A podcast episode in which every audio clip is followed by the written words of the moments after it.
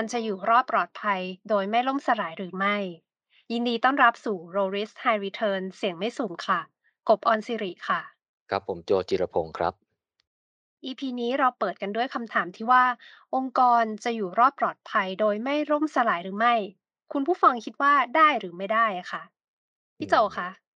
คำตอบ ว่าได้หรือไม่ได้นี่คงอาจจะเป็นคำตอบในเชิงพยากรณ์อนาคตนะครับผม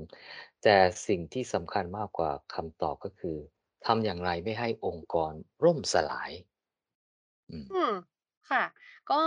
EP นี้นะคะ จะขอหยิบยกวรรณกรรมสุดคลาสสิกอย่างสามก๊กค่ะ ตอนที่ตัดมาเนี่ย ก็น่าจะให้คำตอบกับคำถามนี้ได้นะคะ เรื่องมีอยู่ว่าในวรรณกรรมสามก๊กห่วงเวลาหลังจาก ที่พระเจ้าสิเอ่อพระเจ้าเล่าปี่เนี่ยสิ้นพระชนม์ไป พระเจ้าเล่าเซียนขึ้นเป็นฮ่องเต้ของเจ้าก๊กแทน ขงเบ้งก็พยายามที่จะสานต่อปณิธานที่จะรวมแผ่นดินจีนให้เป็นหนึ่งเดียว แต่วุยก๊กที่ในขณะนั้นเนี่ยสุมาอี้ก้าวขึ้นมามีอำนาจ ถึงแม้ความฉลาดอาจจะสู้ขงเบ้งไม่ได้ แต่การใช้ยุทธศาสตร์ตั้งรับป้องกันวุยก๊กจากขงเบ้งเนี่ย ก็หลีกเลี่ยงการเผชิญหน้า แล้วก็ทนต่อการยั่วยุต่างๆ นานาจากขงเบ้ง มีบางสมรภูมิที่อาจจะเพลียงพล้ำแต่ก็ดวงดีเอาตัวรอดได้ทำให้ขงเบ้งเนี่ยไม่สามารถเอาชนะสุมาอี้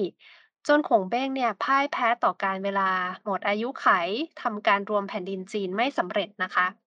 แต่ก่อนตายเนี่ยขงเบ้งก็ได้กราบทูลพระเจ้าเล่าเซียน แนะนำให้แต่งตั้งขุนนางต่างๆ แล้วก็ฝากฝังการทหารไว้กับแม่ทัพเกียงอุย เพื่อที่จะปกครองวุยก๊กแล้วก็ป้องกันเมืองเสฉวนต่อไปค่ะ ครั้งหนึ่งท่านแม่ทัพเกียงอุยเนี่ยก็ได้เดินทางมาตรวจด่านอิมเป๋งเป็นด่านที่ทุรกันดารนะคะ แต่ว่าเปราะบางมาก ถ้าข้าศึกเข้าตีเสฉวนที่ด่านนี้ค่ะ ครั้งนั้นเนี่ยทหารใหม่บางคนที่ถูกส่งมาเฝ้าช่องแคบอิมเป๋งเนี่ย โดยที่ไม่ได้รู้ต้นสายปลายเหตุว่ามาเพราะทำทำไมต้องมาเฝ้าตรงนี้นะคะ ก็จึงได้สนใจไต่ถามท่านแม่ทัพ ท่านแม่ทัพเกียงอุยเนี่ยก็ได้ถือโอกาสเล่าให้ฟัง ความว่ามหาอุปราชจูกัดเหลียงขงเบ้งเนี่ยมีเอ่อสติปัญญาเกริกฟ้าก้องดิน คิดการสิ่งใดไม่เคยไร้เหตุผล ก่อนที่จะสิ้นบุญก็ได้สั่งเสียให้แต่งกองทหารมาเฝ้าช่องแคบอิมเป๋งไว้ กำชับหนักแน่นว่าตราบใดที่รักษาช่องแคบอิมเป๋งไว้ได้ ตราบนั้นเมืองเสฉวนก็จะไม่เป็นอันตราย หัวหน้ากองทหารซึ่งรักษาช่องแคบอิมเป๋งก็ได้คุมกองรักษาช่องแคบนี้มาเป็นเวลาช้านาน ไม่เคยเห็นข้าศึกยกมากล้ำกลายเลย ก็รู้สึกเปล่าเปลี่ยวเดียวดายเป็นอันมาก พอได้ยินดังนั้นแล้วก็จึงทวงว่า ท่านขงเบ้งก็สิ้นบุญไปนานแล้ว หากสติปัญญาคาดการได้ถูกต้องถ่องแท้ฉะไหนเล่า จึงไม่เคยเห็นมีข้าศึกยกมาเลยแม้แต่สักคนเดียว จะให้ทหารอยู่รักษาการต่อไป จะได้ยากแก่ไพร่พล ควรที่จะถอนทหารกลับไปจะดีกว่าท่านแม่ทัพเอียงกุยเนี่ยก็แย้งขึ้นมาว่า ก็เพราะว่ามีทหารเมืองเสฉวนเนี่ยเข้ามารักษาช่องแคบอิมเป๋งอยู่นี่แล้วข้าศึกจึงไม่อาจลุกราน เป็นไปตามที่ท่านขงเบ้งได้คาดการไว้แล้วไม่ใช่หรอ ท่านอย่าได้วุ่นวายสืบไปเลย หลังจากเสร็จจากการเยี่ยมทหารแล้วเนี่ย ท่านแม่ทัพเอียงกุยก็จึงพาทหารองครักษ์กลับไปเมืองฮันตงหลังจากที่ท่านแม่ทัพเนี่ยกลับไปแล้ว หัวหน้ากองทหารซึ่งรักษาช่องแคบอิมเป๋ง ก็ได้ลอบเดินทางเข้าไปในเมืองเสฉวน ไปติดสินบนฮุยโฮขันที ให้เพชรทูลพระเจ้าเล่าเซียนว่า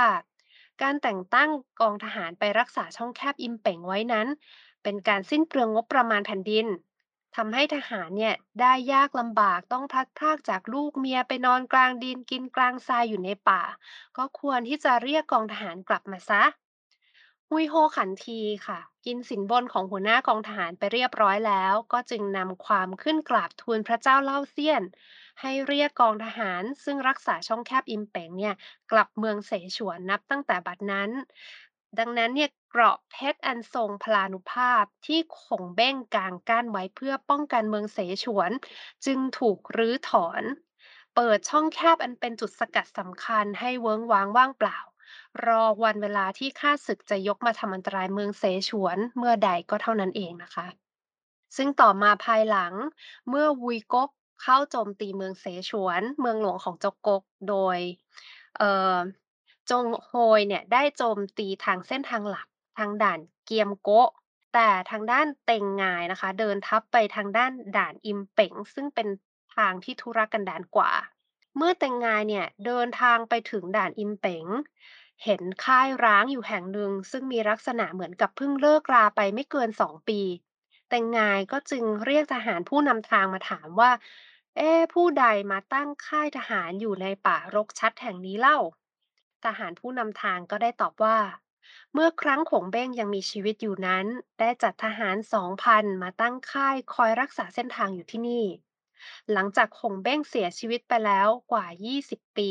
เมืองเสฉวนก็ยังคงให้ทหารเนี่ยตั้งค่ายรักษาเส้นทางนี้อยู่ตามคำสั่งเสียของขงเบ้ง แต่เมื่อเกือบสองปีมานี้ พระเจ้าเล่าเซียนได้ตรัสสั่งให้เลิกค่ายทหารนี้กลับไปเมืองเสฉวนแต่งายได้ยินดังนั้นก็ตกใจ ท่อถอนใจใหญ่แล้วกล่าวว่า สติปัญญาของขงเบ้งช่างล้ำลึกกว้างขวางนัก ทั้งแจ่มแจ้งในภูมิประเทศทั้งปวง ประหนึ่งนิ้วในฝ่ามือ อย่าว่าแต่มีทหารถึงสองพันคนมาตั้งรักษาเส้นทางอยู่เลย แม้มีเพียงทหาร 200 คนตั้งสกัดอยู่ที่ช่องแคบอิมเป่งนี้แล้วข้าศึกก็ไม่สามารถที่จะยกผ่านไปได้ เพราะไม่อาจจะฝ่าช่องแคบไปได้ และก็ไม่อาจจะถอยหลังกลับไปได้ เพราะติดหน้าผาสูงชัน ทั้งเสบียงอาหารก็จวนจะหมด เห็นจะพากันตายสิ้น จากนั้นเตงงายก็พาทหารเข้าผ่านช่องแคบอิมเป่ง และเข้ายึดเมืองเสฉวนได้โดยง่าย พระเจ้าเล่าเซียนแห่งโจโกคาดไม่ถึงว่าเตงงายจะยกทัพมาในโดยใช้เส้นทางที่ยากลำบากของโจโกมาได้นะคะ แม่ทัพเกียงอุยเองก็ไปรับทัพใหญ่อยู่ที่ด่านเกียมโกะไม่สามารถที่จะเดินทัพมาช่วยไว้ได้ทัน พระเจ้าเล่าเซียนจึงยอมแพ้ เป็นอันจบสิ้นของจกกกนั่นเองค่ะ ครับ เรื่องราวของสามก๊กที่คัดมาเล่าให้ฟังนี้นะฮะชี้ให้เห็นว่าการละเลยไม่ป้องกันจุดอ่อนที่เปราะบางนะฮะอาณาจักรที่ยิ่งใหญ่ก็จะล่มสลายได้โดยง่าย ในองค์กรธุรกิจก็เช่นกันนะครับผมการดำเนินธุรกิจภายใต้การแข่งขันที่เข้มข้น การเผชิญกับปัจจัยเสี่ยงที่เกิดขึ้นตลอดเวลา ไม่รู้ว่าวันไหนเวลาไหนเนี่ยจะเกิดสิ่งที่เข้ามากระทบองค์กร จนได้รับความเสียหายอย่างรุนแรง เอ่อ ถึงแม้ว่าองค์กรจะมีการบริหารจัดการความเสี่ยง อันเป็นแนวทางป้องกันองค์กรที่สำคัญอยู่แล้วนะครับ แต่ก็ไม่อาจปิดกั้นเงื่อนไขที่กระทบกระเทือนกับจุดอ่อนที่อ่อนไหวเปราะบางต่อความมั่นคงขององค์กรได้นะครับผม EP ที่แล้วนะฮะเราคุยกันเรื่องเปิดแนวรบด้วยยุทธศาสตร์เชิงรับ ซึ่งก็คือการที่องค์กรขยายขอบเขตการรับความเสี่ยง เพื่อเปิดโอกาสได้รับโอก เอ่อ ผลตอบแทนการลงทุนให้สูงขึ้นนะครับ ความเสี่ยงที่องค์กรเปิดรับเพื่อแลกกับผลตอบแทนที่สูงขึ้นนั้นเนี่ยเราเรียกว่า risk appetite นะฮะการเปิดรับความเสี่ยงใหม่ หรือการเพิ่มระดับความเสี่ยงที่สูงขึ้นนะฮะก็ย่อมทำให้องค์กรเนี่ยนะมีโอกาสได้รับผลกระทบต่อองค์กรมากขึ้นเช่นกันนะครับผมแต่อย่างที่เล่าไว้ให้ฟังนะครับผมว่าแนวคิดของ risk appetite นั้นเนี่ยเป็นการขยายขอบเขต ความเสี่ยงที่ต้องอยู่ภายใต้ความสามารถ ในการทนต่อความเสียหายที่เกิดขึ้นได้ คือองค์กรยังสามารถดำเนินธุรกิจต่อไปได้อย่างสบายกายนะครับมีเงินมีทองหมุนเวียนมีรายได้มีกำไรใช้นะครับและที่สำคัญนะครับผู้บริหารก็ต้องสบายใจที่จะรับความเสี่ยงเหล่านั้นด้วยนะครับแล้วก็รู้สึกคุ้มค่ามากเลยนะครับที่ได้รับผลตอบแทนที่สูงขึ้น แต่ในทางบริหารจัดการนะครับองค์กรเนี่ยจะต้องมีความจำเป็นนะครับจะต้องสร้างเครื่องมือตัวใหม่ พื่อเข้ามากำกับการทำงาน เพื่อให้มั่นใจว่า การดำเนินงานขององค์กรนั้นอยู่ในขอบเขตความสามารถในการทนรับความเสี่ยงได้หรือไม่นะครับผมเครื่องมือที่ว่านั้นเนี่ยเราเรียกว่า risk limit นะฮะหรือขอบเขตความเสี่ยง องค์กรต้องระบุให้ได้ว่าช่องแคบอิ่มเป่งขององค์กรคืออะไรนะฮะแล้วก็ไปกำหนดเงื่อนไขเพื่อ กำกับควบคุมการทำงาน ให้ยังคงรักษาช่องแคบอิมเป่งขององค์กรให้อยู่รอดปลอดภัยให้ได้ เพื่อให้วันพรุ่งนี้ขององค์กรไม่มีวันตายนะครับ EP นี้คงเกริ่นเรื่อง Risk Limit ไว้เพียงเท่านี้นะครับผม แล้ว EP หน้าเดี๋ยวเราจะมาว่ากันต่อครับสำหรับวันนี้สวัสดีครับ สวัสดีค่ะ